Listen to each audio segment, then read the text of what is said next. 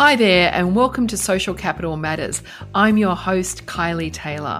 On this show, we take a deep dive into the ideas around social capital by talking to business and industry leaders about how they use it to collaborate with stakeholders and build a framework for long term success. Hi, everyone, and welcome to a new episode of Social Capital Matters.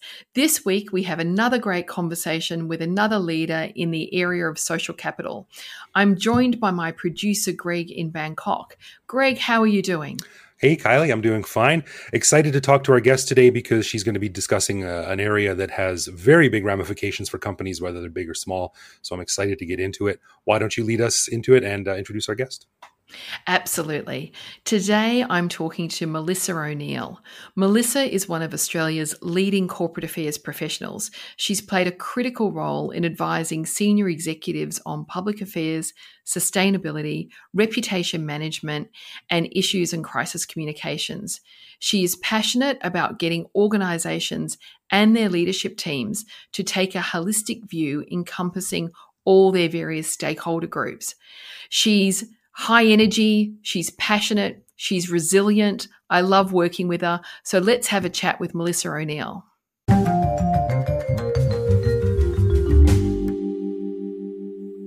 Hi, Melissa, and welcome to Social Capital Matters.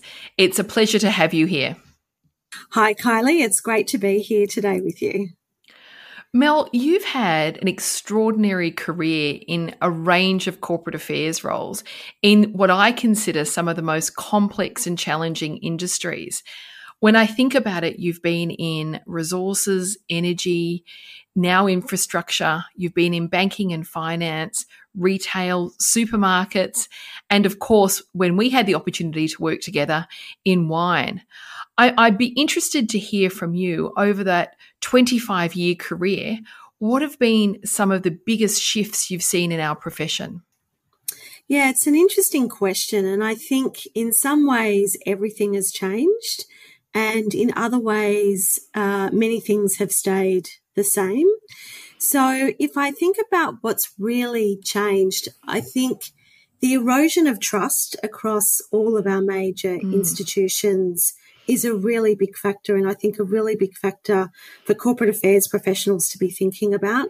I think sort of the rise of social media. I mean, Kylie, when you and I started our careers, we weren't having to deal with social media, and we certainly weren't dealing with a 24 by 7 news cycle, which I think has really been a major game, uh, a game changer. I think there's greater scrutiny on businesses and yep. greater demand for transparency as that environment has really shifted.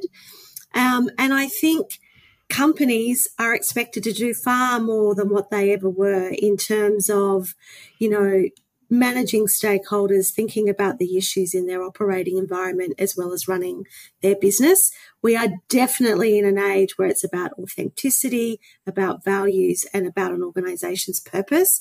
But at the same time, some things have stayed very much the same. I mean, good communication is still good communication. I mean, I came up through the ranks of journalism uh, where it really was about being able to tell great stories. And, you know, you went into your job every day thinking about listening and engaging, thinking about what a great story looked like, what it sounded like. And I think, you know, being able to communicate in a really timely way and with clarity and in a way that really engages your audience and is audience first is, is still as important as ever.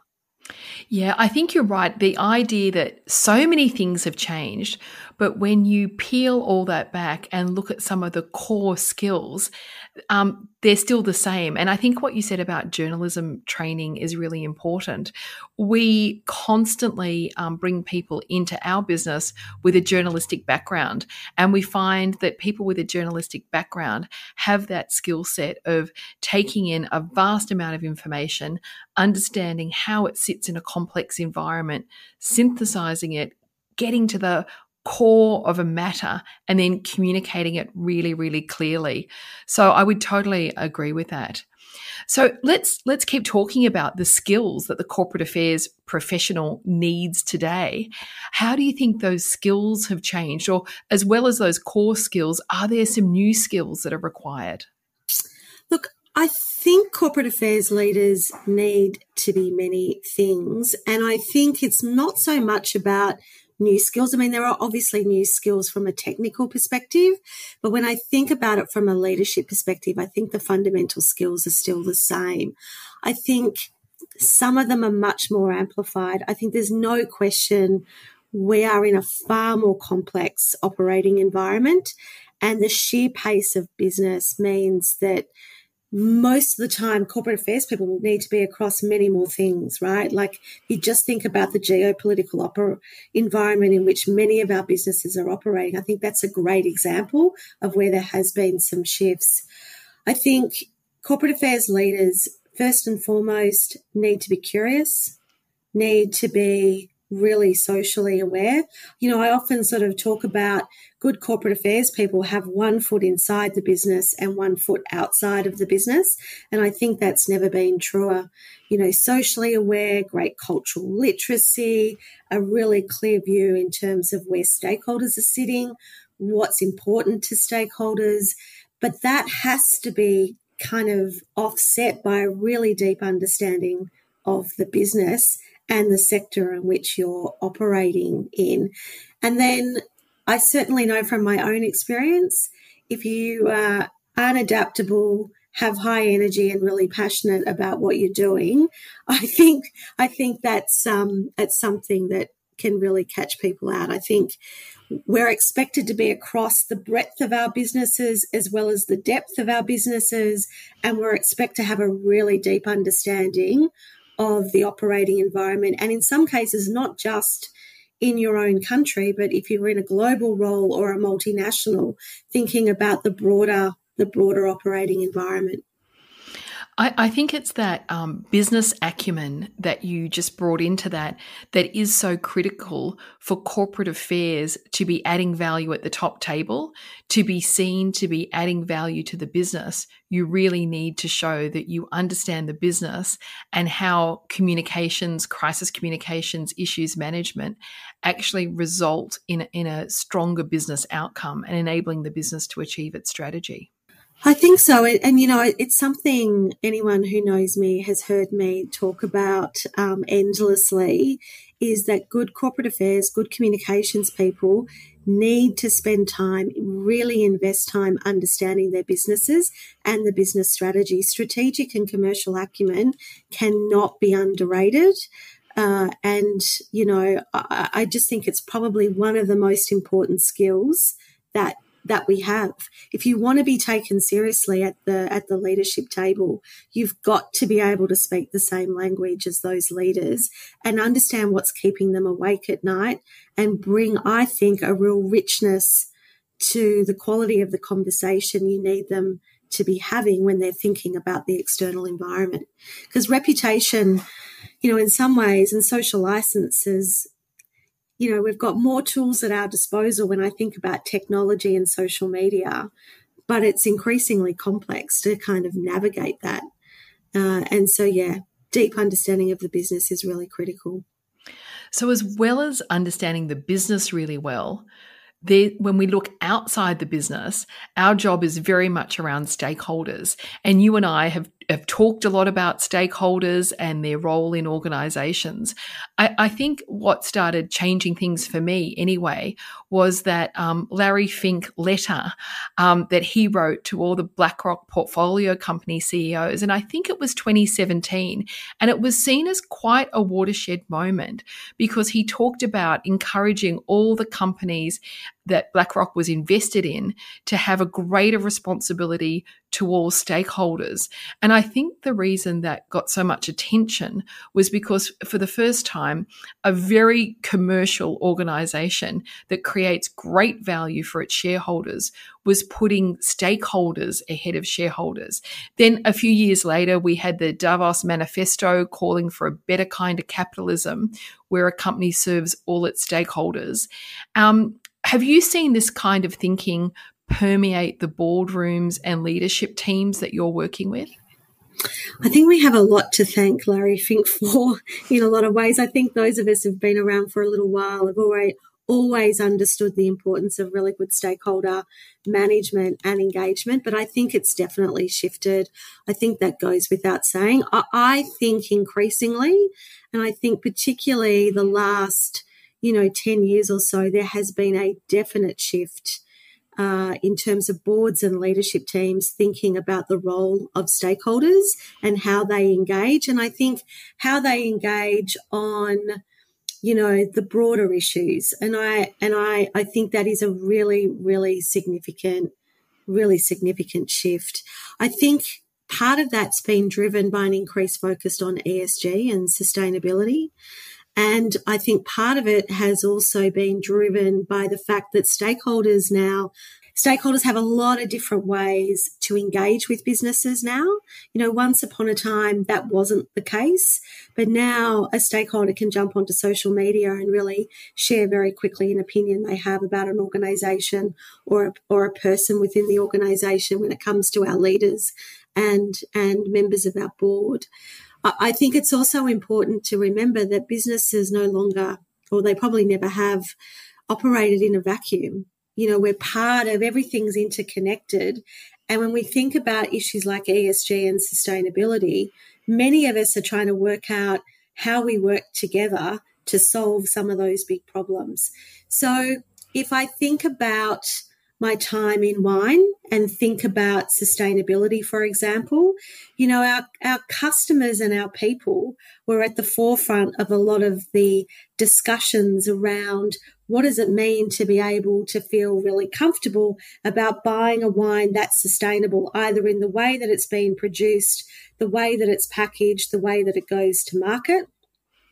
I think if I think about my time in energy and think about you know, where we were making investment decisions on the energy distribution network, you know, an increasing need to really have those conversations and involve communities in those decisions. And that was driven, I think, by the business, by government, but also by communities themselves in terms of having a very different level of expectation around their ability to show up and be part of those conversations.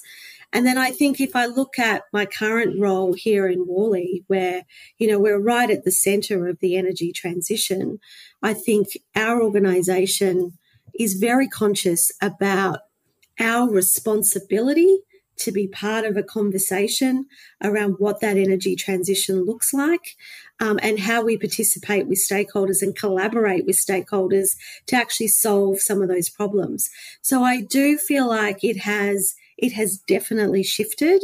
And I think organizations and boards are thinking about risk and they're thinking about opportunity. And I think they're thinking about how do we solve some of these challenges that many businesses are facing. And we're actually so much um, better equipped to tackle those when we do it together uh, as a as a coalition. The, whole idea of um, stakeholder primacy, or it it goes by many names. It's um, social license to operate, bringing a stakeholder lens to all decisions, or working for the benefit of all stakeholders, not just shareholders. In practical terms, how do you see businesses making stakeholders more central to the business? What are they actually changing or doing differently to make that possible? I think businesses, and certainly the businesses I've been involved in, I think are thinking much more deeply about who their stakeholders actually are.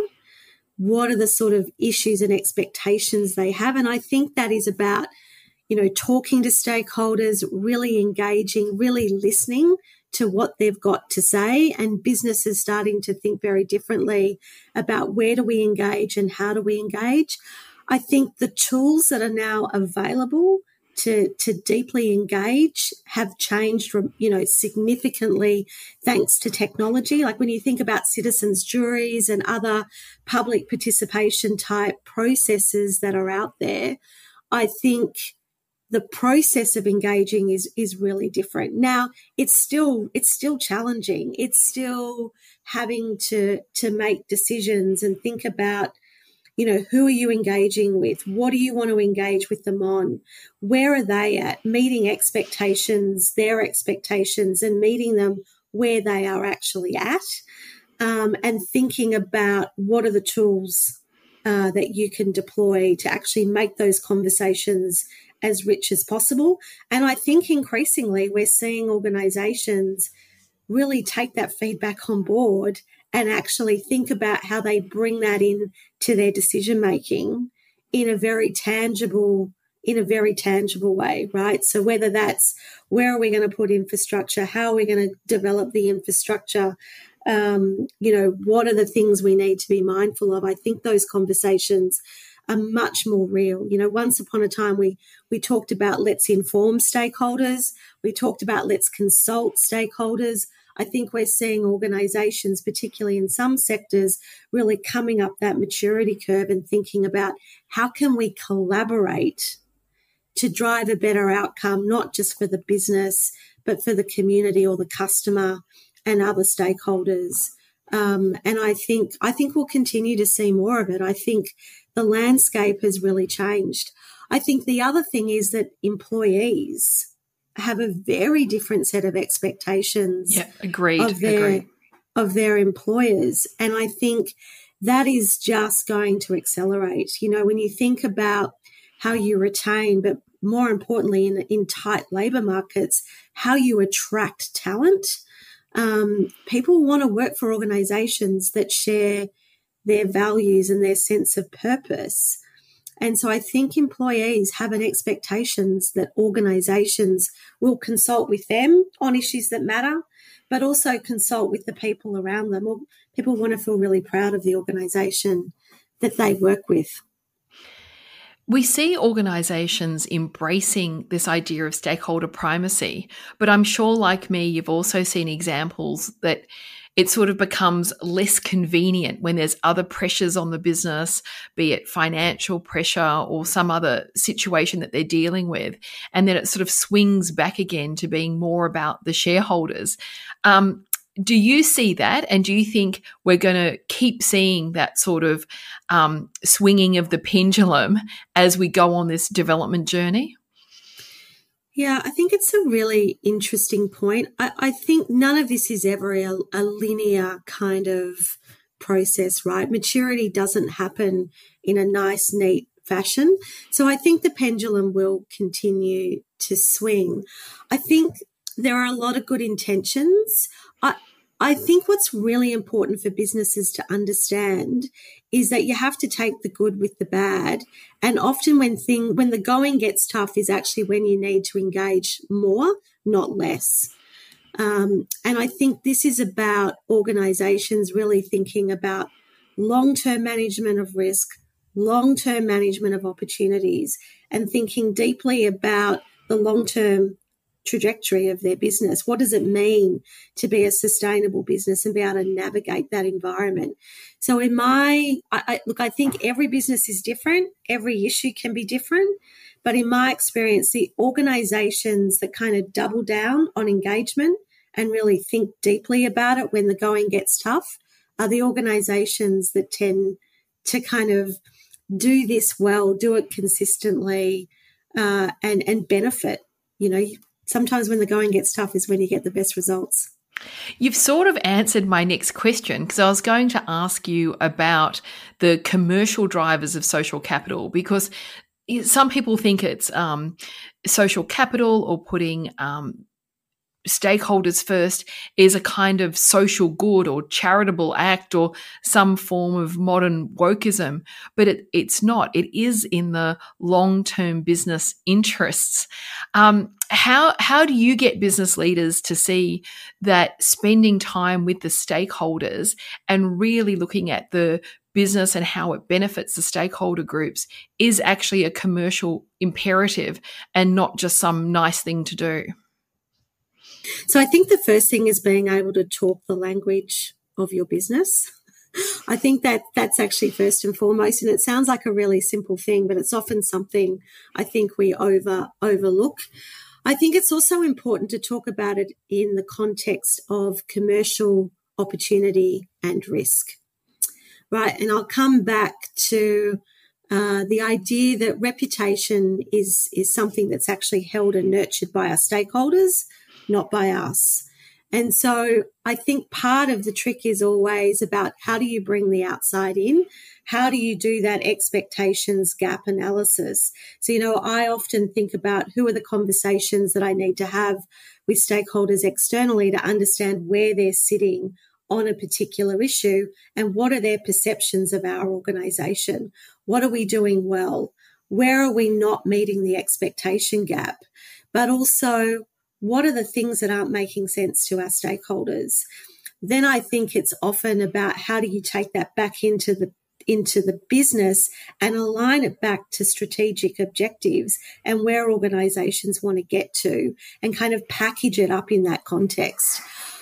I also think then that gives you the opportunity to kind of really articulate what's the cost of not doing this and not doing it well, because often there is a cost. And then also, what's the gain for the organization? What's the benefit for the business in terms of strategic objectives and outcomes that we can actually capture and maybe not just capture, but actually leverage and amplify by actually working with our stakeholders. So I think it starts with bringing the inside outside in and it starts with, you know, also really deeply understanding the business. And I think the, the really the challenge for corporate affairs people is then how do you bring the two together to structure a conversation that captures the attention of, of business leaders inside the organization, but also help them understand, help them understand and unpack what that opportunity or risk actually, actually looks like. I, I, think in that last little bit you said you've really encapsulated the role of a good corporate affairs head. It's to be in the business, deep in the business, speak the language of the business and understand the business drivers and what value the business is driving for. But uh, you said before one foot out and i really like that but it, you've also got to be the person in the leadership team that keeps that external view that um, has lots of conversations externally works with the right advisors looks at the research talks to people and can actually, um, I often say, put a mirror up to the leadership team and reflect what society is thinking about the business or the context that the business is in. Because quite often, um, when you're working with people in an organization, they're so deep in the organization, in their industry, they just can't see it. So I, I thought you encapsulated that um, one foot in, one foot out, outside in thinking um, really well. That's why I think we all we're a bit bipolar, aren't we? Corporate affairs people. Well, and I think organizations like people have blind spots, right? Like no organization can know everything about every stakeholder. Um, and so I think that holding the mirror up and opening up those blind spots so the organization can really understand them in terms of what it means for the business. I, I think is actually is actually really important. Now, I knew we weren't going to have this conversation today without talking about sustainability and ESG in some way. Um, you've led sustainability functions in several organizations as part of your remit as a corporate affairs head. How do you see the relationship between sustainability or ESG and corporate affairs? Yeah, look, I think there are, it's a it's there it's a really important partnership, right? And in some some organisations, sustainability and corporate affairs sit side by side, and in some organisations they're brought together in the one function. I think there is no question that ESG is is high on the agenda for not just businesses but stakeholders and often I think as we think about values and purpose and what organizations really stand for, like where do they really want to step up and what are the spaces that they want to own, that it comes back to your organization's corporate positioning. And so often you can't divorce one from the other. Um, so I think where corporate affairs really plays well is thinking about what's the right ESG positioning, what are the opportunities and the risks, and how do you avoid how do you avoid greenwashing? How do you avoid overselling your sustainability credentials? How do you make sure that your sustainability priorities actually are not just your priorities, but actually are the priorities of the stakeholders around you. You know, when we think about doing materiality assessments, we're wanting to understand what's important to our stakeholders as much as what's important to our business. And so then how do you differentiate and get cut through? And how do you do that in a way that's really considered and meaningful? You know, if I think about the last couple of years, most organizations want to talk about their sustainability credentials, um, you know, talk about the great work they're doing. And sometimes you run the risk of organizations sounding very much the same. And so really thinking about how does your sustainability agenda align to your stakeholder your stakeholder expectations what are you actually going to do that's going to have a meaningful impact what are the areas that you're going to own and drive how do you measure your performance so that you're walking the talk every step of the way i think is really really important and then how do you take that out to the external stakeholder um, set to actually share. You know, I think one of the things around sustainability that's really interesting is everyone's trying to learn learn from everyone else. And I think there is that's where corporate affairs can also help sustainability teams in thinking about how do you show up and where do you show up to have those conversations around sustainability. So I think it's a really critical space. And I think the idea of greenwashing, I mean, I remember sort of 20 years ago in BHP, we were talking about greenwashing. Yep. And I think it's still a really, really critical issue that organizations, I think, are still having to wrestle with. There's a, this real challenge between what do we take to market in terms of our sustainability credentials versus kind of the scrutiny and the transparency that stakeholders expect when it comes to sustainability performance? Um, you, I think um, the partnership between communications and sustainability is critical, and you talked about that. One of the ways I've explained it is um, in communications or corporate affairs, we are the custodians of the narrative, and ESG or sustainability. I tend to use those terms interchangeably is um, a really important part of the narrative right now. So there's no question that they're incredibly interlinked. Yeah, absolutely. I, you know, as I said, for, for the most part, sustainability is becoming a core piece of an organization's external positioning. So, to your point, you know, the narrative of an organization is just intrinsically kind of connected to your sustainability agenda. And I think that's not just environmental, but it's also social, right? So it's the E and the S as well as the G. I think what's really important is that sustainability and corporate affairs are really well connected where they're not in the same function so that, you know, sustainability teams bring a real lens around the changing landscape of sustainability in terms of you know, measurement, transparency, sustainability ratings, you know, performance. You know, they're often deep technical experts within those teams. Corporate affairs is the translator, right? Translating that activity and performance into a narrative and a position that the organization can then really talk with authority to stakeholders, including their customers and their people. Now, I want to ask you to look into your crystal ball. Do you have a good crystal ball on the future? I don't know about that, Kylie. some I get right and some I get wrong. oh, well, I was going to ask you to look into your crystal ball and tell me what you think the next 10 and 20 years holds for us. Um, everyone's now talking about Gen Alpha. I've got to catch up because I was still thinking about the Zs. But, you know, what are you expecting from Gen Alpha?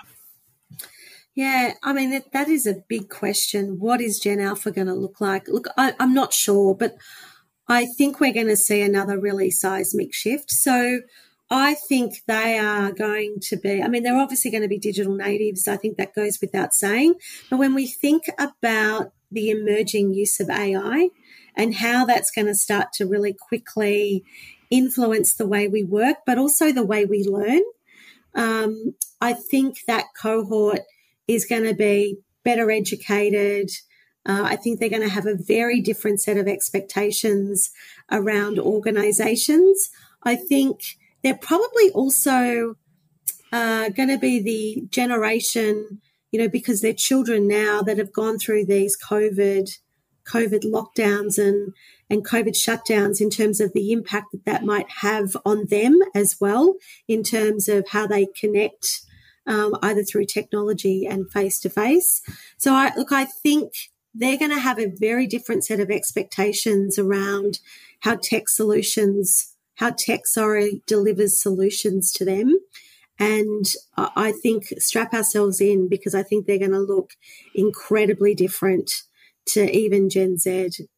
I think you're so true, Mel. And one of the exciting things about the future is Gen Alpha will be the CEOs in the future. They'll be making the decisions. These digital natives that have grown up with AI, with the planet, with the awareness that we certainly didn't have at that time. And I think that is going to be really exciting. And I hope we're around to see a lot of it. Now, in wrapping up today, we like to ask people for one final thought as a sort of takeaway. And listening to you, I'm thinking if there's anyone listening to our podcast today who's thinking, I'd really like to take a more stakeholder oriented approach in my business or in my company, but I don't know how to get started. What would your words of advice be? How does someone get started on this journey to start making their organization more stakeholder oriented? So, what I would say is no one size fits all, Kylie. And I think every organization looks different in this space. We've talked about needing to understand the business, but the thing I would love to leave people with is to be curious, to be courageous, be a bit bold, you know, sometimes just starting where you are is the best possible place to start. Pick up the phone, talk to some stakeholders, challenge yourself to really ask stakeholders what are their perception of you. And if you can't do that, and you want to think about it in a really programmatic perspective, I would be bringing someone in to help you unpack that. You know, if I think about my time in other organizations, having an independent third party to actually help you go out and do that research with stakeholders and really bring you back an informed and objective and balanced perspective around how your organization is perceived brings a huge amount of authority and credibility to that outside in perspective. And more importantly, gives you insights, thematics, to help you navigate how you're going to sell that back into your business and align it back to your business strategy. I love that. Start by listening. That's start got, by listening. That's got to be a great approach. Mel, I really appreciate you taking the time to talk to me today about this. And I know you've come off an incredibly busy week, including an investor day. So um, you have a lot of things on your plate, but it's it's been great to talk to you. It's always great to talk to you, and thanks for your time. Uh, thanks, Kylie. It's been a real pleasure.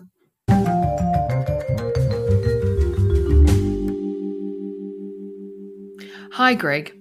I thought that interview with Mel was really good. It's it's a slightly different perspective to the other interviews we've done because Mel is an in-house corporate affairs practitioner and that's what she's mm. been doing for for the bulk of her career and to hear about social capital from her perspective and the priority she's putting on stakeholders i think really rounds out our series of interviews in this podcast series it was really nice listening to her. The word that kept popping into my mind when she was talking was fractal because everything she was talking about, I mean, you could go deeper and deeper and deeper, and there was so many layers to to the topics she was discussing. It was really interesting. I love what she said about. Uh, she, I think the quote was, "Our reputation is nurtured by our stakeholders." And I think it's really important to just keep that in mind at all times because it doesn't matter how loud you yell, you can scream until you're blue in the face about how great you are. But at the end of the day, it's all about the stakeholders and what they think of you. So I yes. that's good to keep in mind. Perception is in the eye of the beholder. Mm-hmm. Yeah, yeah. How true that is. Yeah, very much so. Thanks for listening, everyone. Make sure to check out the other episodes in our series exploring the brightest minds and most important issues in the world of social capital. Social Capital Matters has been a production of Baldwin Boyle Group, hosted by Kylie Taylor and produced and edited by Greg Jorgensen. Find more episodes in our ongoing series on baldwinboyle.com slash podcasts, watch on YouTube, or listen wherever you find your podcasts.